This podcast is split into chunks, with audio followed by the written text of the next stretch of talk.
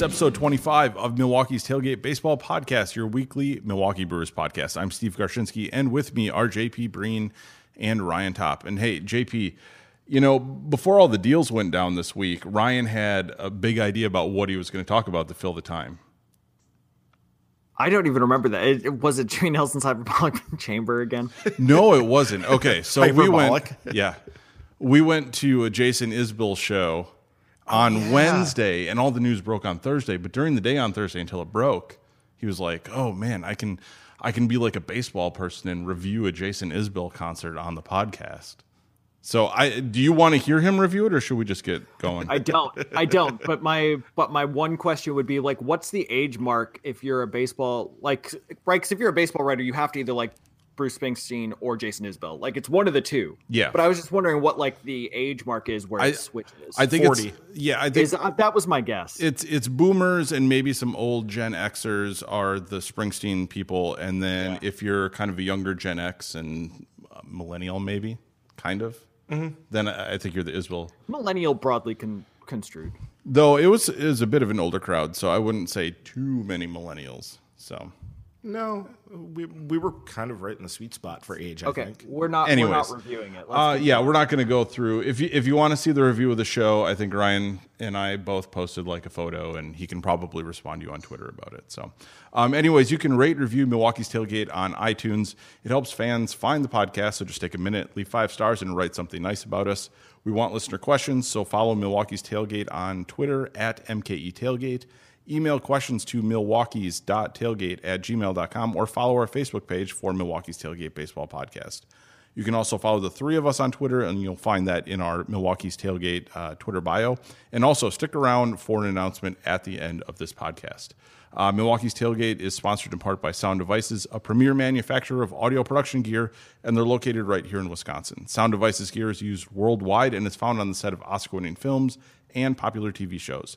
And if you're looking to create a professional podcast, uh, check out the Mixpre 3 and Mixpre 6. For more information, visit sounddevices.com. Okay. So, like I just said, uh, it, it ended up being a busy week once we hit Thursday evening. We've got gonna say, stuff it to talk up, about. Yeah, Yeah, it it ended was- up being a busy like hour and a half. It was it was it was like Thursday. It was five o'clock in Milwaukee, and all of the sudden, like everything started to happen when the Yelich deal broke. So, um, I guess JP, you've been a big Yelich guy for a while. So, I guess why should fans be excited for this deal uh, just at the get go? well, there are multiple things that Yelich brings to the table, but in general, like he's exactly what the Brewers want in terms of in terms of having an asset on on the team, right? He's young, only 26 years old. He brings defensive value in in a corner outfield spot and also, you know, he hits for average, he can draw walks, he's smart on the base path, he's a good hitter, he's left-handed. There's so many good things about him. And the fact that you're looking at somebody who is under team control for four years, maybe five years, depending on the team option, um, and he's a 26 year old guy who's a four to five win player the last two years.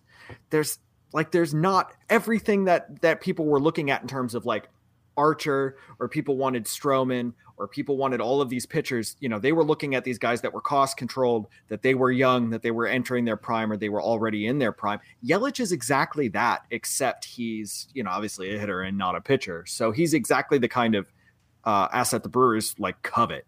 But I like him because he can just flat out hit, and I enjoy watching him play baseball. So it's going to be great to be able to do that more often. Yeah, and it, it's a he's on a five year deal. Uh, I think total is like forty four and a half million dollars, something like that. Um, but then if they pick up the option, it goes up to fifty-eight. So, Sure, yeah. but I mean, his cost from season to season is like 7, 9, 12, 14, something like that. So, I mean, he's for a guy who is going to be entering his age 27 season. I think it's 26. I think he just turned 26.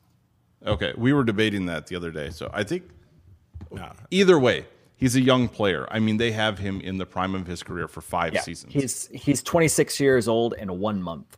Yeah.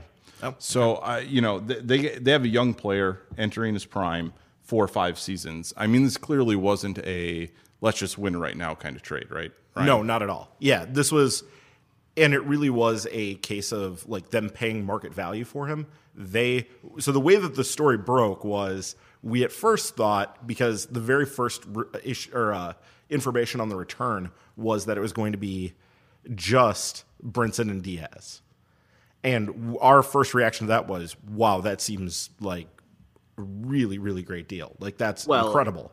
if you would have checked your your G chat, you would have known that was not the return of the deal, and I tried to help out. He, yeah, JP told us pretty quick that it wasn't just those two were the first two names before the deal like was right. confirmed. It was yeah, the confirmed by the Brewers. Too, yeah, right? the only thing right. we saw, what you're going off of, is like uh, Rosenthal or somebody who had it, it first. John Heyman. Yeah, John, John Heyman, Heyman had the names yeah. saying there, but saying there's a deal between the Brewers for Yelich. There were no oh. official details, and just absolutely. there is a and, deal. But it was the it was those first two names first, and that seemed like it would have been you know that would have been more in line with what the Marlins did earlier in the offseason when they were just dumping money, which they had absolutely no need to do with Yelich. So that seemed almost too good to be true, and it was. And then you saw that you know obviously Harrison gets added in, and that's a very big piece that that is going to you know probably do a lot to determine whether or not this is a a, a fantastic deal for the Brewers, where they really you know did great for Hold themselves. Hold on or, a second. It can be a fantastic deal even if all th- all four of those guys turn out to be really yeah, depending players. on what depending on what Yelich okay, does. so yeah. En- enough of this. But whether Harrison, or not Harrison it's a has, fantastic deal, if Christian Yelich is the player that they acquired and can be, it's a fantastic deal. Yes, and we and we don't determine how quality a deal is based on what happens four years from now. When we like, would no business knowing what happens four years from now. All you do is look at process right now, and don't worry about whether or not we're going to look back and regret it because somebody goes and plays well for Miami. Right. It's I not mean, a it's not a matter of that though. It's a matter of what the the, the end transaction ended up being in the in the final analysis of it. You can it is it is appropriate to to uh, judge a transaction up front with the knowledge that you have and to say that this is a, a good deal and they paid a fair price. I, absolutely. That's, that's absolutely. They paid a fair price. This was the market rate and they paid it and there's really not any problem with that. But because of the talent that did go back the other direction, it has the potential down the road to be a deal where they gave up a lot to get, you know, one player. You're, you're exchanging four players for one. So it has the potential to be a situation where you gave up a lot. That's, right. That's, I know. My, uh, Ryan, like always, is a little bit worried he might have buyer's remorse at the end of it, and that he might have to watch somebody who's better, you know, who he would have liked to see on the Brewers, who's good for a very long time, like Brinson or Harris, uh, uh, or Harrison or Diaz.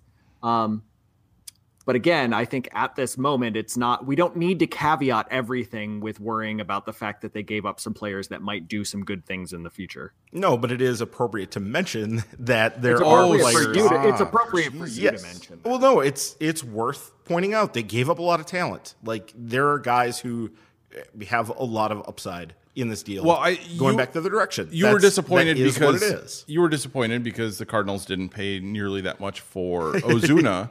you did agree with me on that front. Well, yeah, Ozuna, but Ozuna's not as good. He's not as Ozuna's good. Ozuna's not as good. He doesn't have as much control, and he's only that, yeah. he only has two years left before his free agency. Right, but the Cardinals really got a very steep discount on that compared to what. You know, like I said, Ozuna, the Brewers, the Brewers paid also, a fair market rate. the Cardinals got Ozuna below market. Record. That's no, he doesn't. extremely important to recognize that Ozuna does not have the same kind of track record that Yelich has. He does not. No, and he does not have the control that Yelich has, and he does not have the the uh, the the contract certainty. Where you know But the, but the also like the thing that people do need to recognize about Yelich as well is he is so people have talked a lot about David Stearns coming from Houston and what that means. And I think early in his tenure, we were looking at the fact that every single deal he made, he was getting guys down that in either rookie ball or A ball, and he was always getting a throw in, whether or not that that was you know, uh, you know Trey Supak or whomever. And that was like one thing that we were saying that was something that the Astros did, and kind of trying to figure out what kind of things from the Astros he was going to bring over. If you look at what the Astros do in terms of their their talent and what they actually value, that there's a lot of players that but that uh, the Astros don't strike out very often. They walk a lot and they're quality defenders, right? And obviously they're going to hit for power and they're going to do these things. But Yelich, Yelich and Cain are precisely those players, right? I mean, they're they're guys that might not necessarily hit for 30 homers, but they they can draw walks. Their strikeout rates are under 20% and they offer defensive value. And those are the types of like broad-based talents that the Astros were able to build one of the best offenses we've seen, you know, in the last decade. Uh, and they were able to do it with younger players. And that's exactly, you know, I think it's really interesting that the Brewers were isolating those types of talents instead of and maybe it's you know the new kind of offensive environment that you don't have to worry about getting guys who can hit 30 homers because you know Yelich maybe hits 20 homers in this new offensive environment or whatever but it's just broad based talent guys and that's one of the reasons I know we haven't talked about him yet but I actually like Lorenzo Cain more generally in terms of his aging process just because he does so many different things well. And so I think that gives you a little less margin for error, or like a little bit uh, larger margin for error in terms of uh, aging, and if you know the legs go bad or different things like that, he can still do some quality things. Okay, and to so, be hold, hold on, on, hold on, just one last thing about it. To be completely clear about it, I think it was a, a good trade. They they got a guy for five years. They they got a guy who's on a reasonable deal for five years for the prime of his career, and they didn't give up what looks like a surefire superstar in the future. There's potential for a guy to evolve into that, but they didn't have to give that up. So it's a it's a good deal. They paid they paid a market price, and that's anyways. Uh, yeah, let's let's go on to Cain since uh, Lorenzo Cain since JP brought him up. Okay, so they they signed Lorenzo Cain. Uh, what was it? About an hour later, hour and a half later, the the deal was announced after the uh, Yelich uh, deal broke. That uh, Lorenzo Cain coming back to Milwaukee signed a five year, eighty million dollar deal um, money looks kind of similar to what Yelich is making. Mm-hmm. obviously, it starts a little bit higher, but he increases by a million a year, and he doesn't make more than 17 in a single season. He's got some deferred money, but uh, you have a guy with a 290, 342, 421 slash, and his fielding runs above average. He was basically between seven and 19 and a half runs above average. And his best season so far, according to Baseball Prospectus, was last season. Yeah. So um, I, I, guess JP, how does this signing make sense with the Yelich deal? Like, why were they so quick to to close this deal after getting that Yelich trade done? Yeah, I, it's a good question, and I there are a, few things to note about the deal more generally. I think the first one is. Um, I know that people are are suggesting that you know now that once they got Yelich, they went out and got Cain as quickly as possible. Uh, Cain not only was it announced that Cain signed, but he had already passed his physical within an hour of the Yelich trade. So you can't pass medicals that quickly. Um, they pretty much had something ready to go by the time because they knew the Yelich deal was happening. And this was always what we've been talking about doing, whether it was trading Travis Shaw, backing it up with with Mike Moustakas, whether it was, you know, trading Domingo Santana and then backing that up with Lorenzo Cain. Like it was always something they were looking to trade something for value and then be able to follow it up with a free agent deal to be able to to to do these sorts of things. So um, this was always meant to be a tandem deal, and because they knew they had Cain, it made it possible for them to to trade Brinson and Harrison. Because the biggest concern is if they went out and got Yelich, who's not a natural center fielder, he's somebody who can handle center, but he's much better uh, defensively in a corner. If you do just that trade and you don't necessarily have an answer in center field, it there's a possibility if Yelich doesn't pan out in center or you try to go with some kind of platoon with Broxton and Phillips, and that doesn't work out as you as you plan, then you do start to feel like maybe you're going to regret getting rid of Brinson, or maybe you're going to regret getting rid of Harrison. You definitely could regret giving up both your top center field prospects if you don't necessarily have a long term answer in in center field. But with Yelich and Cain both signed for five years, you have Braun pretty much entrenched, you know, in in one of the corners. I know that there's some talk that he might be going to first base. I know there are a whole bunch of questions about what Braun does. We'll get to him later. Yeah, we'll get to it. I mean, there was some stuff coming out from uh, Brewers on Deck today that talked about like what could be a possibility for for Braun defensively. Um, but with those two things in place, you don't necessarily have a huge need at center field. And I know that having the the core of your outfield locked up for multiple years made Brinson and Harrison ex, like ex, as expendable as a prospect can be, right? Like you're not you don't have pressing needs for them. And again, it's because of the broad base of talent that that Yelich and, and Cain have across the board, offensively and defensively, that make it possible to be able to do it.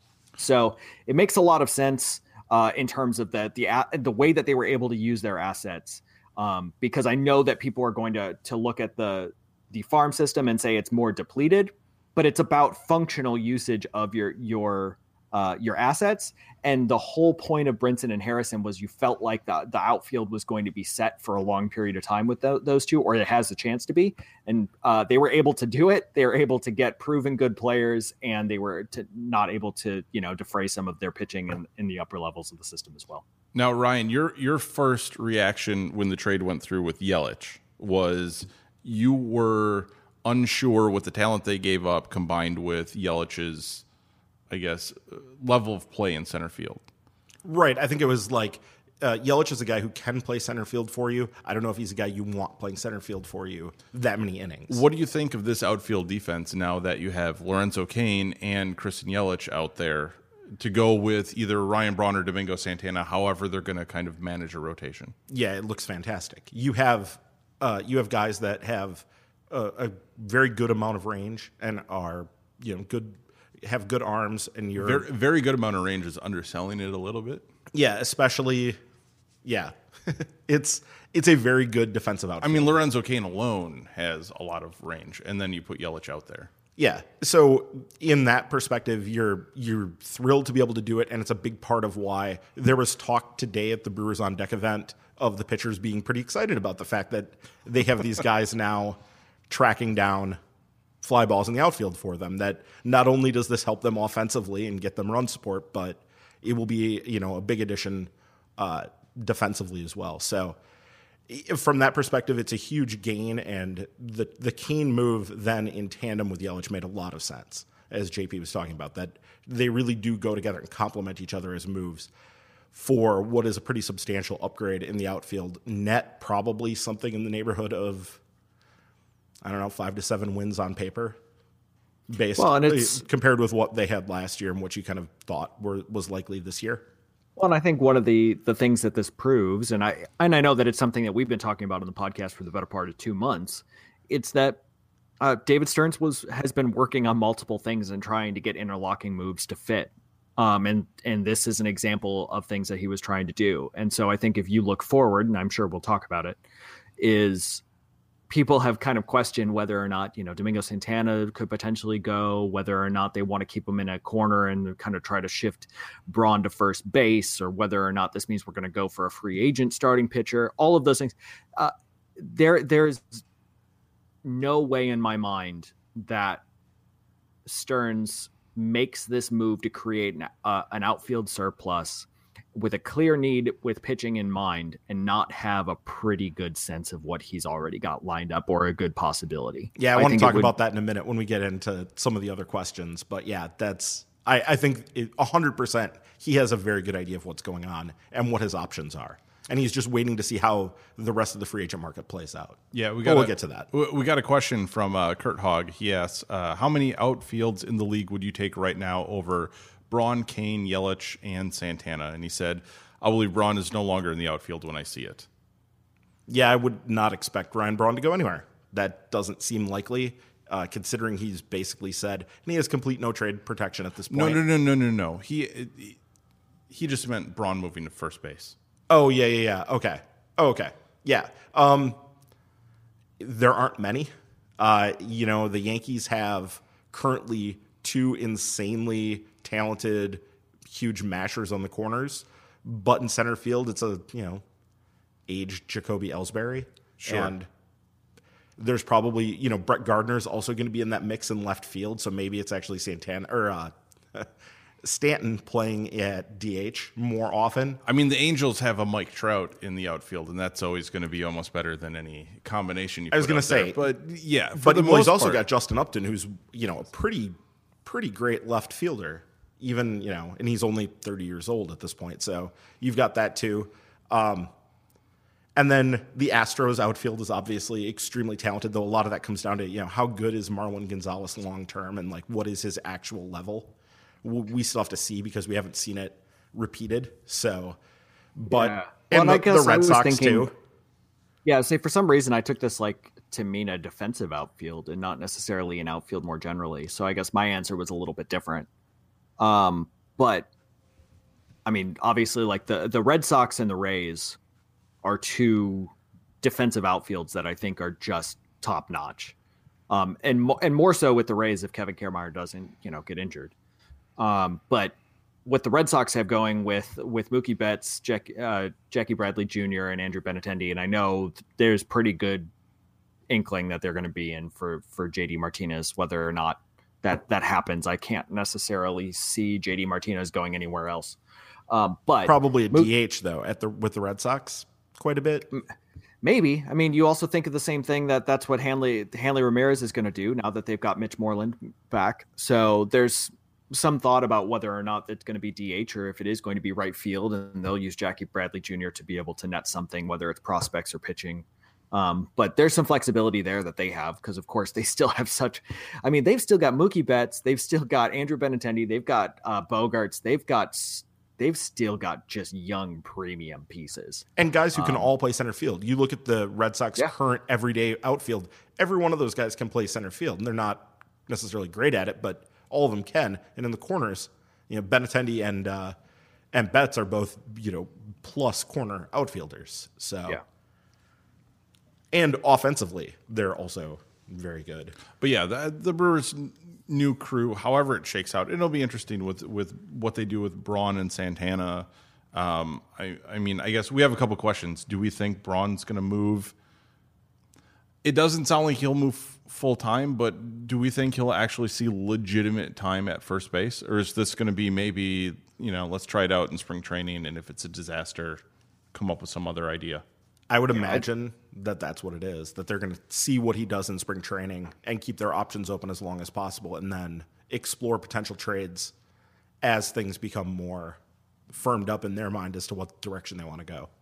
Yeah, I think that they have to see how it goes in spring training unless they've already tried this experiment beforehand. Because the biggest mistake that people make is thinking that first base defense is easy um, and that anyone can do it because you know right we've got like this defensive spectrum that we talk about people moving down or moving up the spectrum and like it's just well if first base is all the way at the bottom. It's got to be the easiest thing that we put on there. Uh, anyone can play defensively at first base. That's just blatantly not true. Yes ask chris um, davis about that. well right. I mean that's like the brewers uh, biggest kind of piece of evidence for it but um, there's a lot of footwork involved. Throwing at first base, especially to second, to be able to turn double plays, not all that easy. You've got a situation. Prince, Prince, Fielder did play first base, and he never learned how to throw a ball. So I mean, it's possible. It is possible, but that doesn't necessarily. It's not good, but it is possible. Well, Fielder didn't have yeah. a weak arm; he just didn't. You never knew where it was going. Every time he wound up to throw, I was like, "Oh my god, this could go to anybody." Right, and so I think that right now there are multiple options. I think there's no way in my mind, unless there's a trade happening, that Braun plays full time at first base because Eric Thames should be playing against right-handers, uh, like period. Yes. Um, well, yeah, that's the thing. Braun doesn't have the heavy side of the platoon, anyways. If you want to get a you know an optimized lineup out there. Right. No, but I think that there's no way you're platooning Braun either. No. Well, no. But so the question right. is, if Braun is platooning, he will be playing. It'll be a split platoon where he plays at first base and in left field, depending on what the situation is. Or right field, right? Because I mean, there's a there's a pretty good chance that Yelich actually takes over in left because I'd rather have Braun's arm in, in right than, than yeah, Yelich's. That Yelich could, that could be too. Yelich does not have a big arm, so it, it does yeah. seem like he he needs to be your left fielder. Yeah. So ideally, right? And Braun going back to right field. I mean, he gets kind of bumped around at this point, but that's I, that's the lot in life uh, for him at this point anything to this uh, second base rumor that was floating around today. I can't even I can't even say it with a straight face. No, he he he, he said that meeting with the media like right at the beginning of on deck this morning. Yeah, like whenever they first made anyone available, Ryan Braun met with a bunch of reporters and said, "Oh yeah, I also talked about playing second base as well." I say, wasn't it that like Carlos Gomez always said he wanted to play short? Like always came in and told people he wanted to play shortstop. But you could Gomez see took grounders there every day. You I watched him do it. The thing with Carlos Gomez is you could see it and you go, yeah, yeah, you know, it's probably not going to happen, but at least you can dream on it. We're Ryan Braun moving to second base, which is more difficult than third. Right. Especially, D- depending on what your issues are, whether it's footwork or whether it's your arm. Right? well, he had all of those issues. Well, no, his arm strength was never a question. It was the He did have all of functional those issues. And uh, you know what I was envisioning was Ryan Braun, the mechanics of turning a tricky double play. That's what I was imagining. I'm like, oh God, no. I mean, and he's never been like the absolute healthiest player. So th- throwing him in the middle of the infield seems like kind of a gamble you wouldn't want to take. So Yeah. Well, but uh, so I think the question then becomes well, I think if that's a, going to be a question coming up. Well, if you're saying that that Ryan, if you're saying that Ryan Braun is going to be playing the outfield against right-handers, so Eric Thames can play first base against right-handers, and then Braun is going to move potentially, obviously depending on what happens in spring training and what happens with moves, um, play first base with a left-hander on the mound. So Eric Thames gets gets the day off because he was markedly worse against lefties, and then that means somebody else needs to then fill in in right field. And right now, obviously, that would be Domingo Santana. There's a question of whether or not Keon Broxton could do it. And there's, I, I know that a lot of people would want Brett Phillips to do it, but he's a lefty that doesn't necessarily seem to fit with any kind of platoon issues. Um, but for for myself, looking into, and I tweeted it earlier today. I, you know, time is weird with a podcast, but earlier on Sunday, um, that Broxton lifetime is not that much worse offensively than Domingo Santana against righties, and Broxton is an is obviously a glove you'd much rather have in the outfield than Santana. And he offers So- flexibility that Santana doesn't. Yeah, certainly. So you have an argument that actually, even if this is your plan and you want to be able to give uh, additional at bats or plate appearances to an outfielder, that it might not be that big of a drop down uh, if you look holistically at everything instead of just the bat itself. That there's an argument that Keon Broxton's actually not a bad idea to have as your platoon mate in, in right field or Well- center field, and if that moves people around. I think the ideal might be like if you could script it so that it would play out this way. This is probably the ideal. Would be that uh, Jesus Aguilar has a really good spring, hits the the heck out of the ball, looks really good. Ryan Braun looks good at first base, giving them the feeling that we're going to play Ryan Braun on a consistent basis at first base against uh, left-handed pitching, and by setting that up, then they could trade Aguilar, get you know whatever for him, and then keep. And this is assuming, and this is an issue we haven't talked about yet, but this is assuming they trade Domingo Santana, which I basically am assuming at this point. Um, that at that point, then you could keep both Brett Phillips and Keon Broxton around to play in the outfield because you know that there's going to be enough at bats for them and you know that you have space for them with Ryan Braun covering first. So you could carry that fifth outfielder knowing that that was that was possible for you. So if things could play out that way where Braun does look that good at first base that they feel comfortable with it, that's probably the ideal. That's probably the best case scenario. Well, I guess JP, uh, let's just get into it. What do we think is going to happen with uh, Domingo Santana at this point? Uh, if I had to guess, I think Domingo Santana will be moved by the early by early this week uh, for pitching. You think it's that quick, huh? I do. Well, th- okay, we saw how quickly they had Lorenzo Cain and Christian Yelich, those two deals figured out, and we know that. I mean, they're it took all winter. Yeah, but They've been once- talking to Cain since uh, since November, since free Right, but agency Yelich, opened. but But once they were announced, I mean, you understand what he's saying. once the dominoes started to fall here, like they they knew what their plan was, and they Okay, knew how yeah. they wanted to get these deals done. They've been talk. They've been talking like in like it's been reported that they've been talking to teams about Domingo Santana since er, since the winter meetings in December. Yep, they So it's that they like were they shopping him was the report, right? They said Well, the word was you- shopping. And if you read the between the lines, it's maybe not uh, not too big of a jump to say that maybe they weren't necessarily shopping him, but they were aggressively seeing what other teams were willing to offer, just in case something like this happened, in which they suddenly had an, a surplus of outfielders, and Domingo Santana was maybe somebody that they were looking to offload to augment the, the roster elsewhere. So Steve and I talked about this a little bit earlier this week. We did, and so Yeah. here was we were curious, and and I guess today Mark Attanasio uh, said at Brewers on deck, or I should say, on Sunday, um, that the Brewers still had the ability to add another big time starter. Yes. Okay, So, is there a possibility that they just spend money to get the starter they need, and then Domingo Santana, as opposed to being traded for pitching, like we kind of assume, maybe he's used to bring back, you know, some talent to replenish the system that they already gave up? Is that a possibility? Absolutely. And I also think it's a possibility that they go out and sign somebody, uh, for sake of argument, uh, a Jake Arrieta and they still trade Domingo Santana for pitching, but it's for a high end reliever. Sure. And it's not, and it's not, and for somebody who can then partner with Knebel at the back end of the bullpen. what kind of reliever? Up, what kind of reliever would that be?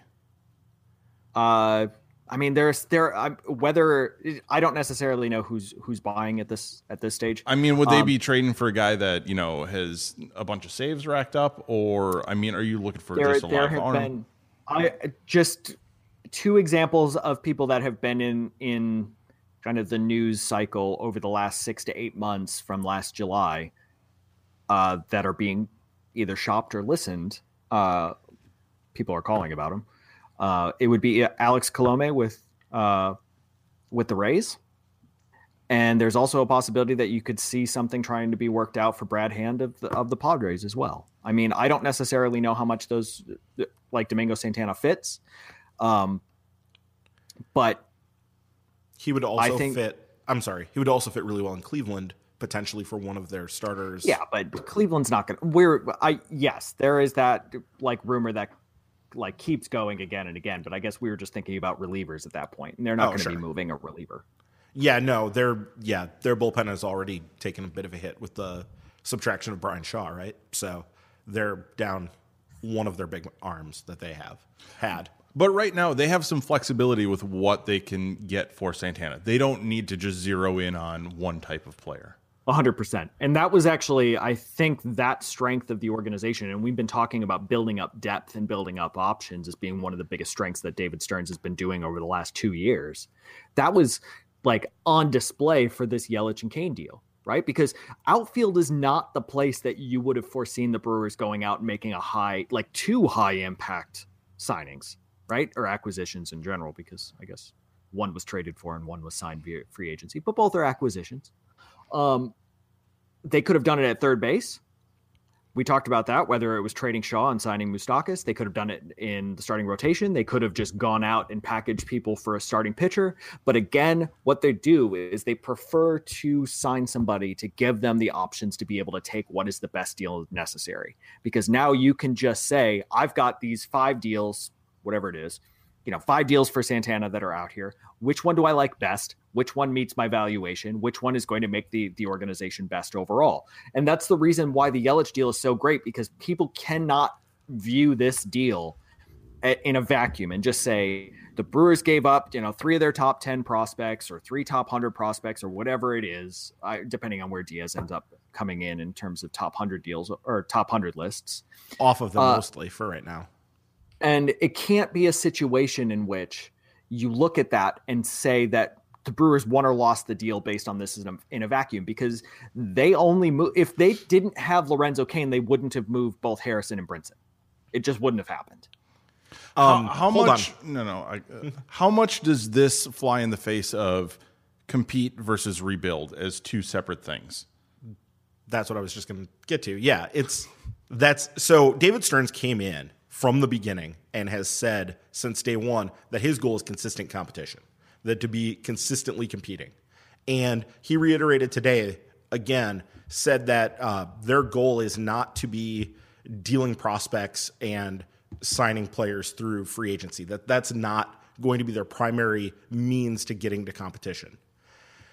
Um, yeah, the the direct quote was, "We are not as a franchise going to live on trading prospects or live on signing free agents."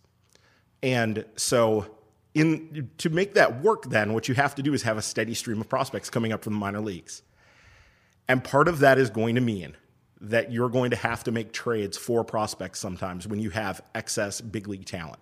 And that's pretty close to what Domingo Santana is at this point. You could argue that it's not pure excess, that you could find ways to work him into to the roster this year to be more successful. But his best use at this point for them is probably in a trade. And if it's not for an immediate help in terms of a starting pitcher or a relief pitcher, his best use is probably just to help boost the farm system back up again and to get it replenished so that they can continue on in this this path that they're going where they're going to try to contend consistently as opposed to the boom and bust cycle that had marked Doug Melvin's tenure. Well, and also considering the moves they made, it doesn't look like they're going to make a move. They're not going to just move guys around the field to fit everybody on. They want a good defensive team out there as well. So it's not going to be let's move Ryan Braun to first base just because we can get Domingo Santana on the field for a significant number of bats as well. If if right. it makes a bad defensive lineup, mm-hmm. I don't think this organization is going to move forward with that right now. No, and it's and it's a big change for what we used to see with Jack Zduriencik, which was like find a bat and figure out where they play defense later. Yep. Right, and that was the reason why you got Rickie Weeks. That was the reason you got Braun, you got Fielder. Right, there were merits to it, but there were never a quality defensive team, and you always do like myself, I always look back and wonder did those teams not necessarily reach the heights that we thought they could have? Or like their their pitching was never consistently good enough? Was that because the defense was just consistently poor? It like could, I think it's a big part of it. Like there there's a lot of that goes into that. And now what you're doing is trying to build that broad base of talent because again, Yelich is not like this this isn't a win now move. And I know that the media is going going off with this because of two things. Number one, nobody's been doing anything. So yes. people do like the fact that the Brewers have gone out and actually acquired two players. Any move is winning now, apparently. Dude, right. The uh, the love being showered on the Brewers on MLB Network on Friday was amazing, and it was it seemed mostly tied to the thank God they've given us something to talk about. Absolutely, but then there's the whole thing today during the Brewers on deck where pitcher, uh, whether it's been pitchers like Brent Suter, whether it's been Attanasio, whether it's been Stearns, everybody has talked about like supercharging what they were doing, or they're finally going for it, or they're all in for this season. Counsell said something to that effect, like like Shaw, like they're selling the like if you look at what like Stearns is doing, they're selling this as going for it when it's not going for it. It's what it's doing is actually consolidating yourself, giving yourself more certainty and more quality players over a longer period of time because this is not for just 2018. Like this is exactly what we were talking about for things like Archer. This is a long-term upgrade. And it's a 5-year window. Absolutely. Well, sure. If not right? if not more than that. I mean, depending on how they how that works and what other moves they make but absolutely. So when you're talking about like i guess sure you want to say that they have made themselves better this year and maybe that's what going for it means but i mean every we've been talking about the whole like the whole time the entire point has been to make the organization better. Um, and it fits into what steve was talking about too. Like if this is about making the organization better maybe that is moving santana for prospects and that still is making the organization better because then in july if you do need to go out and get another reliever, or you've got a couple of injuries in the starting rotation, you need to go get somebody for that. You have reloaded yourself with some prospects that you can actually go and make those moves again. So it gives yourself the flexibility uh, more holistically. Okay.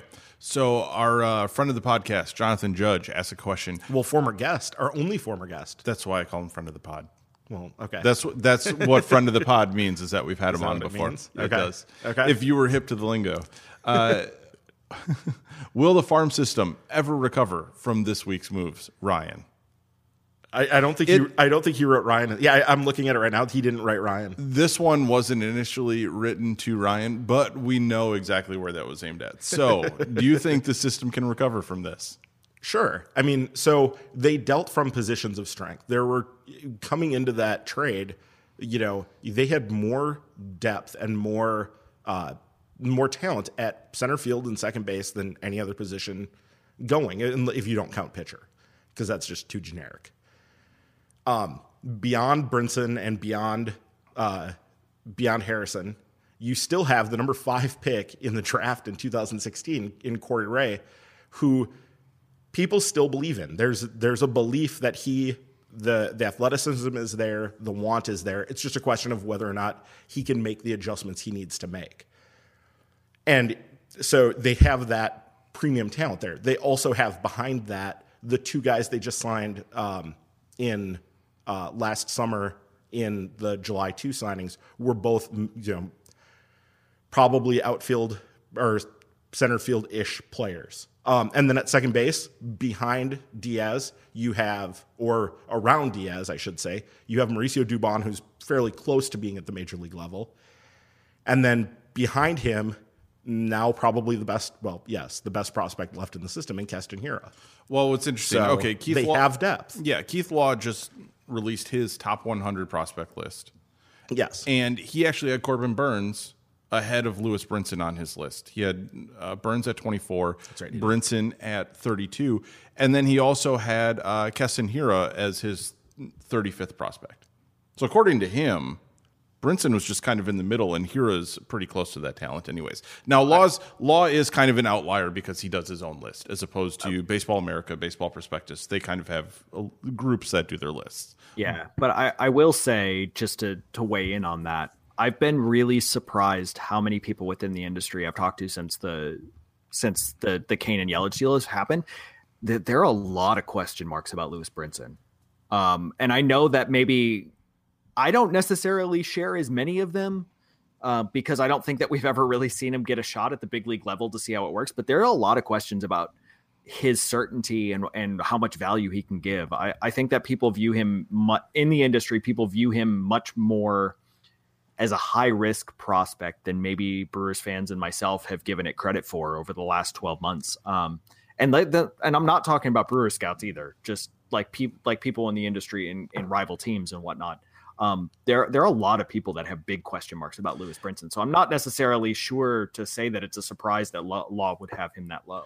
Is he getting dogged a little bit by the fact that he seems to be an older prospect? And people kind of fetishize guys who can break out early or break into the majors early, Yeah. or you know, they they kind of make their mark young at each level. Yeah, no, it's a good question. I think people have a lot of questions on whether or not he's going to be able to hit enough to matter. Yeah, I to think that- access the power that he has, Yeah, which he's is clearly prodigious. he's clearly has power. His like the, the way physically he's has long levers. He has a lot of ability to create power. Uh, really good defensively, but a lot of people have question marks on whether or not he's going to be able to hit enough. Um, and that's just that's something that I'm you know maybe I should have been asking earlier. Uh, but there are a lot of question marks about Lewis Brinson in which you know arguably there were teams that maybe could have had an opportunity to acquire Brinson that uh, didn't view him as a centerpiece of a deal for because of this very reason. Um, so I was really surprised to hear those sorts of things. But obviously, Brinson still has a crazy high ceiling. But in terms of basing him as the the the centerpiece of any deal, sounds to me like there were some teams that didn't want to do it. Well, and we shouldn't ignore the fact that Lewis Brinson has a high floor because he's a plus defensive player. Yeah, absolutely. Like we're not uh, like let's not pretend like we're saying that oh they got out of Brinson at the right time or something. No, you're like that. exactly right. You're exactly right. Yeah, I mean, it's not a situation in which like I don't think very many people have questions about Br- Brinson being able to be a big league player. It's not like he's going to flame out, but right. I mean, you, people were talking about you know you can't possibly trade Lewis Brinson for for Christian Yelich. Well, look, it's like Christian Yelich is a four to five win player, 26 years old over the last two years. Like, if what do you like? Brinson would have to be otherworldly to be worth keeping if if Yelich is on the table. Like that was ridiculous. So you get in a situation where you have a lot of high risk players because even as much as I really I, and people know this, I love Monte Harrison, but he's still like his bat doesn't stay in the zone for very long. He's still kind of a boom and bust guy, but like last year you kind of could see what he could become, but he was still only hitting what 265, 270. Um, but again, he's somebody who plays really quality defensively. And Isan Diaz was hitting like 220, 230 for the vast majority of the year. He has huge questions on his hip, on his hip potential. Um, and so if you look at it from the Brewers organization, you get got rid of a lot of guys that were uh, probably riskier than we liked to talk about because we we obviously liked them or or, or we wanted them to play well. Um, but they're they're obviously all players that have really high ceilings as well. Um, and that the, the Marlins were were smart to capitalize on those things because they need superstars, and and all of those guys have a potential to be above average major league producers. But Yeah, there they a lot more ceiling. risk there than we think. the Marlins needed ceiling there. How do we Absolutely. how do we feel about Corbin Burnes and Keston Hiura and uh, who else would we put up there? Luis Ortiz are those probably the top three right now? No, they um I, I'm asking your opinion. You can say what you you'd like the top three. No, no, no. be. I just I blanked. Sorry, But- I wasn't thinking you were going that direction. Burnes and Hiura are probably the top two prospects right now in the system. Uh, yeah, I'd say. yeah, I would think right now that probably is the case. I think I had Burnes number four behind. I, I still had Diaz pretty high. Um, well, no, I didn't have Burnes number four. That wouldn't make any sense. So yeah, so you had Brinson, you had uh, Harrison, you had Hiura, or Hiura than Harrison. So yeah, I'd say that those two would be would be up there in the top. Depending on what you think about Lucas Erceg, he could potentially be up there. Brett Phillips is still on prospect list, which we didn't expect, and so he's still up there. Yeah, Brandon Wo- Woodruff, Woodruff guys is the that. other Woodruff. guy. I was gonna say that's. I think there's a pretty clear tier though that Hiura and and Burnes are the one and the two, and then after that you're talking about the next level where it's yeah it's the guys you just mentioned. So Woodruff, Ortiz, Erceg, uh, Corey Ray then moves up. Corey Ray's in that Well into in that 10. discussion. Yeah. Yeah, yeah, Corey Ray's in there. I mean, Trent Clark now, now Trent Grisham, his Yep. he's up there as well. Um, Mauricio Dubon belongs in that discussion as well Yeah, because certainly. he's getting pretty close as well. So you've Right. got I mean, this isn't this is not a situation in which you're all of a sudden like the Cubs and they don't have a single top hundred prospect in their system is ac- doesn't have a lot of depth and it doesn't have a lot of ceiling to it whatsoever. This is still a Brewer system that one of its best attributes was its depth, and Yes. that some of the most high ceiling guys are the ones that ended up getting traded, but there's still a lot of talent within the organization. And there still is a lot of talent kind of in the 15, 10 to 15 range in there where there are a lot of guys that you could see big league potential on. Um, that, you know, like whether it's even Troy Stokes that some people are seeing as a potential outfielder now, like a big league outfielder that, uh, you know, maybe 12 months ago or even six months ago, we weren't even talking about, or we were dismissing on the podcast, I think even. So it's it's a lot of it's a lot of uh, great options that the Brewers are putting together, and again, depth still seems to be a strength. And when you have depth, and you don't have to make specific moves to be able to have a quality organization, then you get deals like the the Yelich and Cain, you know, combination. Okay, so uh, Seth Victor asks, do you think the drawn out market drove Cain's price down, or is five for eighty about what he would have signed with in signed for in previous off seasons? Uh, he thinks it's a bit low, but he's not really sure. I mean, if you look at what was projected before the off season, everybody had him at four and seventy. Uh, that was true. I think Dave Cameron was four and seventy-two. MLB Trade Rumors was four and seventy. The uh, the people that were doing the projections, the crowdsourcing or whatever that they do at Fangraphs, was right in that neighborhood as well. To me, he this wasn't a, the, much like the Yelich thing. This was market price. They paid a market price, a market rate for him. They didn't. This wasn't a case of his. And I've seen this narrative sold, especially nationally, where this idea. Well, the Brewers took advantage of a slow moving offseason market to sign Lorenzo Cain. I mean, that might be partially true in that there maybe weren't enough suitors to really drive the price up and up and up. But really, he this was the market rate. I think this was about what people expected he would get before the the offseason, obviously, and, and that's what he signed for. So I don't buy that. I don't think that um I really don't think that that this is a case of the the slow market impacting him in any real way. JP, this is what people kind of expected for Cain. Is there the possibility that even though it was quote unquote market price, they still got a good deal on Lorenzo Cain? Well, Like, is he underrated? I mean, well, I think he is. On, I, he is the only reason that people don't love this deal across the board is because of his age.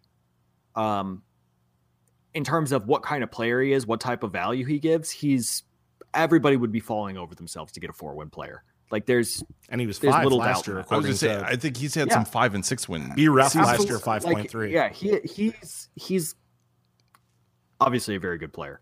Um, but in I don't think that they over I don't think that um the slow market, I guess, impacted him too much, but I do think it's worth saying that on a year to year salary, I don't think he's making as much as I thought he was going to make. I mean, even if you look back at what like Shane Victorino was making when he signed for the Red Sox, and Shane Victorino was like, you know, this kind of older, I think he was 32, 33 when he was signing with the Red Sox, and he had just kind of really broken out. I mean, he was still getting 13, 14 million dollars a year. That's what Cain's getting now, and Cain's a better player than Victorino ever Well, was. Cain's getting 16 a year. He works his way up there, but I No, mean, no, no. I- that's what it averages. He's 14, Sure. 15, 16, 17, yeah, 18. but he's still starting out 13, 14 million a year. I mean, there's not that much difference. So yeah, okay, there's a 13 million dollar deal versus 16 million dollar year. That three million in baseball lingo doesn't really matter that much. I mean, I was looking at Lorenzo Cain, you know, after the deal, um, and it was amazing when you see. Not only does he bring plus defense in center field, but I mean, the guy gets on base. Yes, he does. he does, and he doesn't strike out, but he does. No, he can draw walks. Yeah, he draws walks. He gets on base, and I mean, really, unless he really hits a cliff, you know, because of his age. i- If he would, I was telling Ryan this before we started recording. I think if he would have even been a year younger, uh, he probably would have pushed hundred million dollars. I mean, I think it was purely the fact that he starts this contract at 32 years old. If he would, if he would have Well- just started a shade younger than that, I think the Yeah, other. I think Oh, go ahead. I would say I think the and I'm sure this is actually exactly what you were going to say, but I think first of all the Brewers got him because they were willing to go 5 I be- I would be willing to bet that there were people who went four who gave him a higher kind of you know average uh, average annual value. Um, but the other thing that makes people a little bit skittish on Cain is that he's only actually had two years in which he's amassed 600 plate appearances. I mean he he has been injury prone. Now- um, now I which mean, is scary when you talk about somebody who's going to be getting a little bit older. But that that also, I- I think that's why they have the depth in the outfield, and you don't just say trade everybody because you sign guys. Well, I was going to mention this earlier too.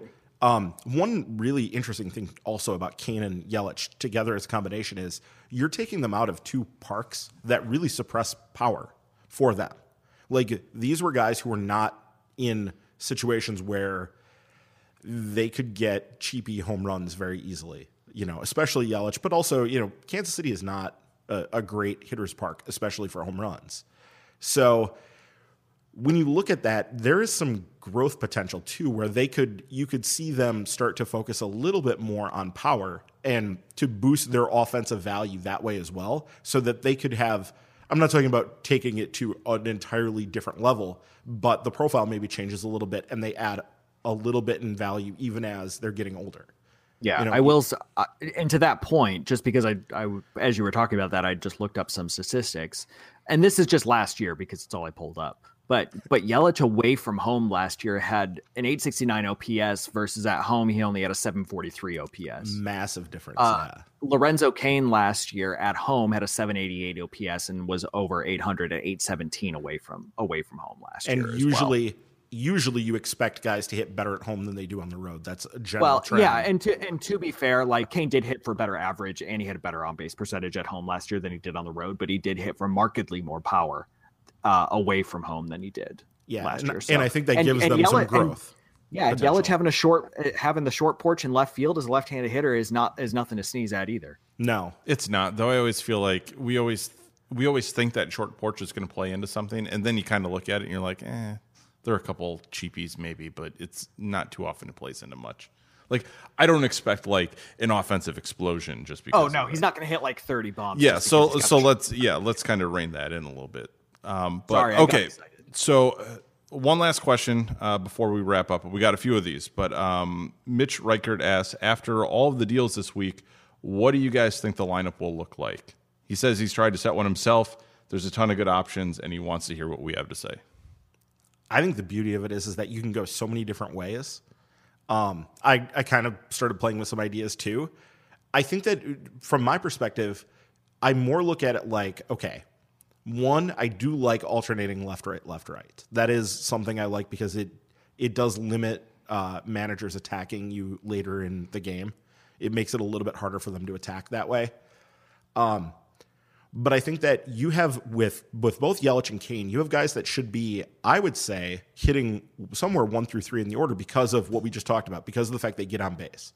And this was a, a struggle for the Brewers last year. They weren't a great on base team, and neither one of them hits for so much power that you worry that having them further down in the order is necessarily like sa- or that high in the order is sacrificing that you know the benefit of that power. So I feel like you'd like to see those guys up towards the front of the lineup so that you can take advantage of that ability to get on base. Okay, get to it. oh, so I can't. Cain, Cain, Yelich, Braun, Thames when he's playing. depending on yeah, depending on how it shakes out, I could see Yelich, Braun, um, maybe in in this case you'd so alternating left right, going uh, Shaw and then uh, uh, Cain fourth and Thames fifth, No, something think like that.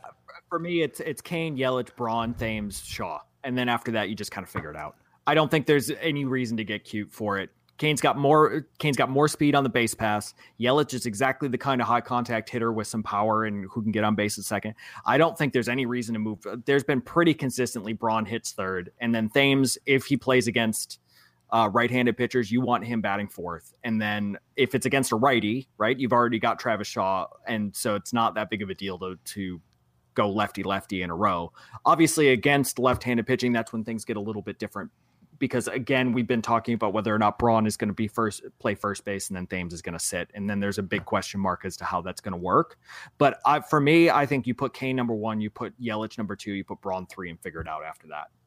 I almost feel like because of Braun, you know where you then put Cain and Yelich. Well, Braun has moved up to second on a somewhat consistent basis over But- the last few years since. but Counsell why? Took over. If if Ryan Braun is healthy, sure, if. Ryan Braun is healthy, Ryan Braun's still your best hitter, and you're probably But going then, to. and and why would and why would you rather have Yelich or Cain hitting third rather than Braun? I mean, both both Yelich both Yelich and Cain are going to offer you more on the base pass. They're going to offer you more in terms of just I don't know. I think of a table setting ability, and then Braun is the is the pure type of hitter that you want to have at third, who's going to hit for a little bit more power than both of those two. And he's not necessarily going to be running as much as he gets older. Sure. I think the thing we will see because we've I think we can say this now, having watched Craig Counsell manage for a couple of years, we're going to see a lot of different lineups. He's this is there's not going to be a consistency to this. He's going to especially as you mentioned JP with the fact that there's going to be fairly different lineups for right-handers and left-handers. You're going to see a bunch of different formations and a bunch of different ways that this works. So, I think the the important part like I said before, get your on-base guys to the top and then the power guys in close behind them. And that's just the general way to build a lineup. Yeah, it's it's not going to be that difficult. no. It- you know what? There's a lot of options. It's more difficult when you didn't have those options, and then all all of a sudden you think, well, Eric Thames, even if he's going through a cold streak, he draws walks, so we'll have him lead off for a little bit, and then you hope he keeps that up. And He hit second a bunch last year. yeah, you know, you kind of you kind of put guys in positions that maybe they're not quite as tailored to, just trying to get the most out of your lineup. They don't really need to do that. This Yeah, I was gonna say, ideally actually, they don't need to this coming season. I would say for me, if they don't end up signing anybody at second base, the biggest question is if you put the pitcher at eighth and you put whoever is going to be playing second base, whether that's Sogard or Villar, you put them at, in the nine in the nine hole to be able to allow yourself to play off of the fact that Lorenzo Cain is actually a really good hitter. Man, could you imagine if Villar has a bounce back this season? That offense is scary deep. that offense would go from it was fine last year to yeah, a pretty deep offense that would be not fun for opposing pitchers to face. Yeah. No, it, sure. It would be a meat grinder sort of situation. Um, before we go, I want to because we talked about this I think last week or maybe it was the week before, and I asked, "Do you think that the Brewers are going to sign one of the top free agent pitchers?" And obviously, the situation's changed. I think we both said yes. We thought that that was likely. Am I correct in that, JP?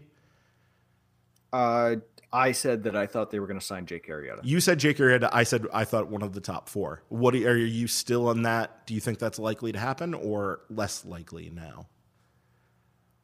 I will. I. I will stick with what I have said over the last month. Okay. Are we waiting for for Yu Darvish to sign with the Cubs? Is that kind of the uh, one signing that would have to happen to open up Arrieta for the Brewers? I don't think so. I think actually what needs to happen is they have to figure out what's going on with Domingo Santana first. Oh, you think it has to go that direction as opposed to the other way around? Well, I think if you can if you can address your starting pitching via Domingo Santana trade, then Jake Arrieta becomes a little bit non necessary, right?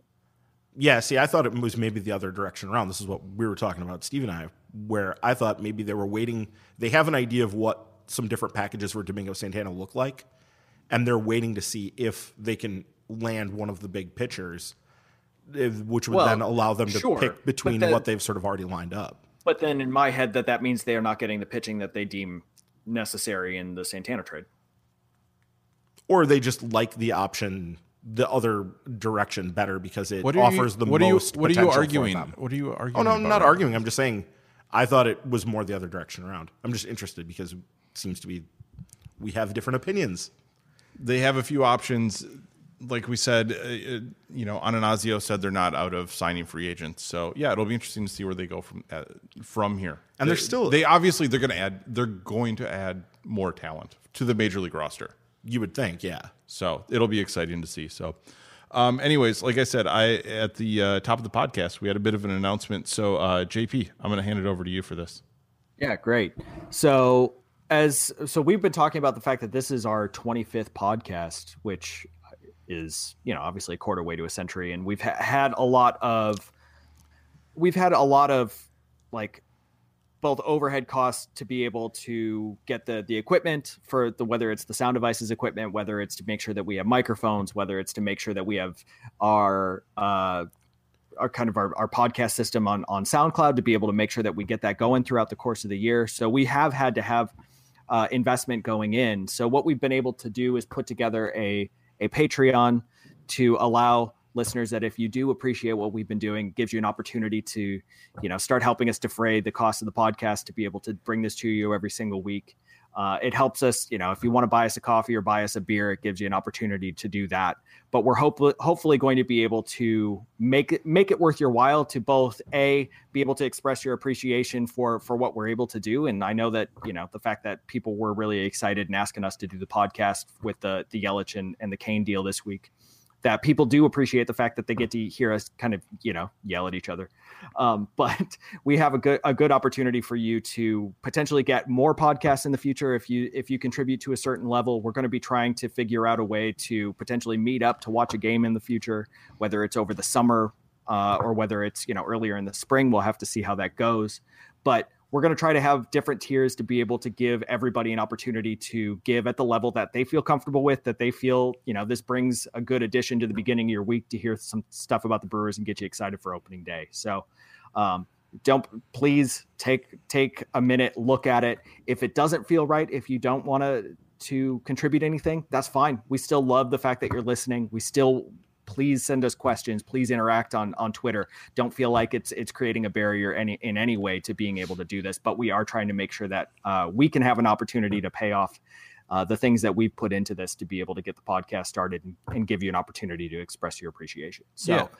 be, uh, be on the lookout for it um, we'll It'll try to make sure notes, it's available right? on twitter yeah Yeah, we'll I'll put, on the show notes I'll make sure there's a link in the show notes. Um, Yeah. And then, you know, uh, yeah, we'll also try to out. find, yeah, we'll tweet it out. But then again, you know, this is just starting out. We'll also uh, try to figure out some other things we can do going forward. Um, I think that can make it a little bit more exciting if you can uh, chip in And a, we're- coup- a couple extra bucks. So And we're planning on thanking people by names at the end of the podcast, like you probably have heard on some other podcasts where they use Patreon to give people a shout out just to, you know, say thank you and acknowledge the fact that you're helping us out with this. Yep. So Absolutely. So, yeah. Absolutely. It gives us an opportunity too, because we do, you know, in the middle of every single Sunday, we take a couple hours out of our day, and it ver- it makes various uh, members of our family maybe a little annoyed that we have to that we that we kind of isolate ourselves in different rooms to talk about the Brewers once a week. So it gives an opportunity to uh, kind of help pay us back for the time that we're able to to take to uh, put this together. And Steve obviously does so much in terms of editing it, in terms of putting together the the the rundown and being able to host and get this all together. So it's a great opportunity for for everybody to say thanks to him too. anything else, Ryan? no, I think we're good. Okay. Um, that'll do it for this week's show. Oh, I know what I'm going to do is, you know, we had the question a couple weeks ago about what the Grateful Dead song the team feels like. I'm going to play a different one at the end of this one. What it feels like once you make a big signing and you're ready for the season. Okay. What do you think I'm going to do? I, off the top of my head, I have no idea what you're talking about. Okay, well, that's one more listener we're going to have this week who has to get through the whole darn show. So, um, anyways, as always, follow us on Twitter at MKE Tailgate. You can also submit questions to milwaukee's.tailgate at gmail.com or through our Facebook page for Milwaukee's Tailgate Baseball Podcast. Don't forget, you can subscribe to the podcast on iTunes, SoundCloud, Stitcher, and we're in the Google Play Store. So, uh, leave us some reviews. Help people find the podcast, and thanks for listening. Look for us again next week on Milwaukee's Tailgate.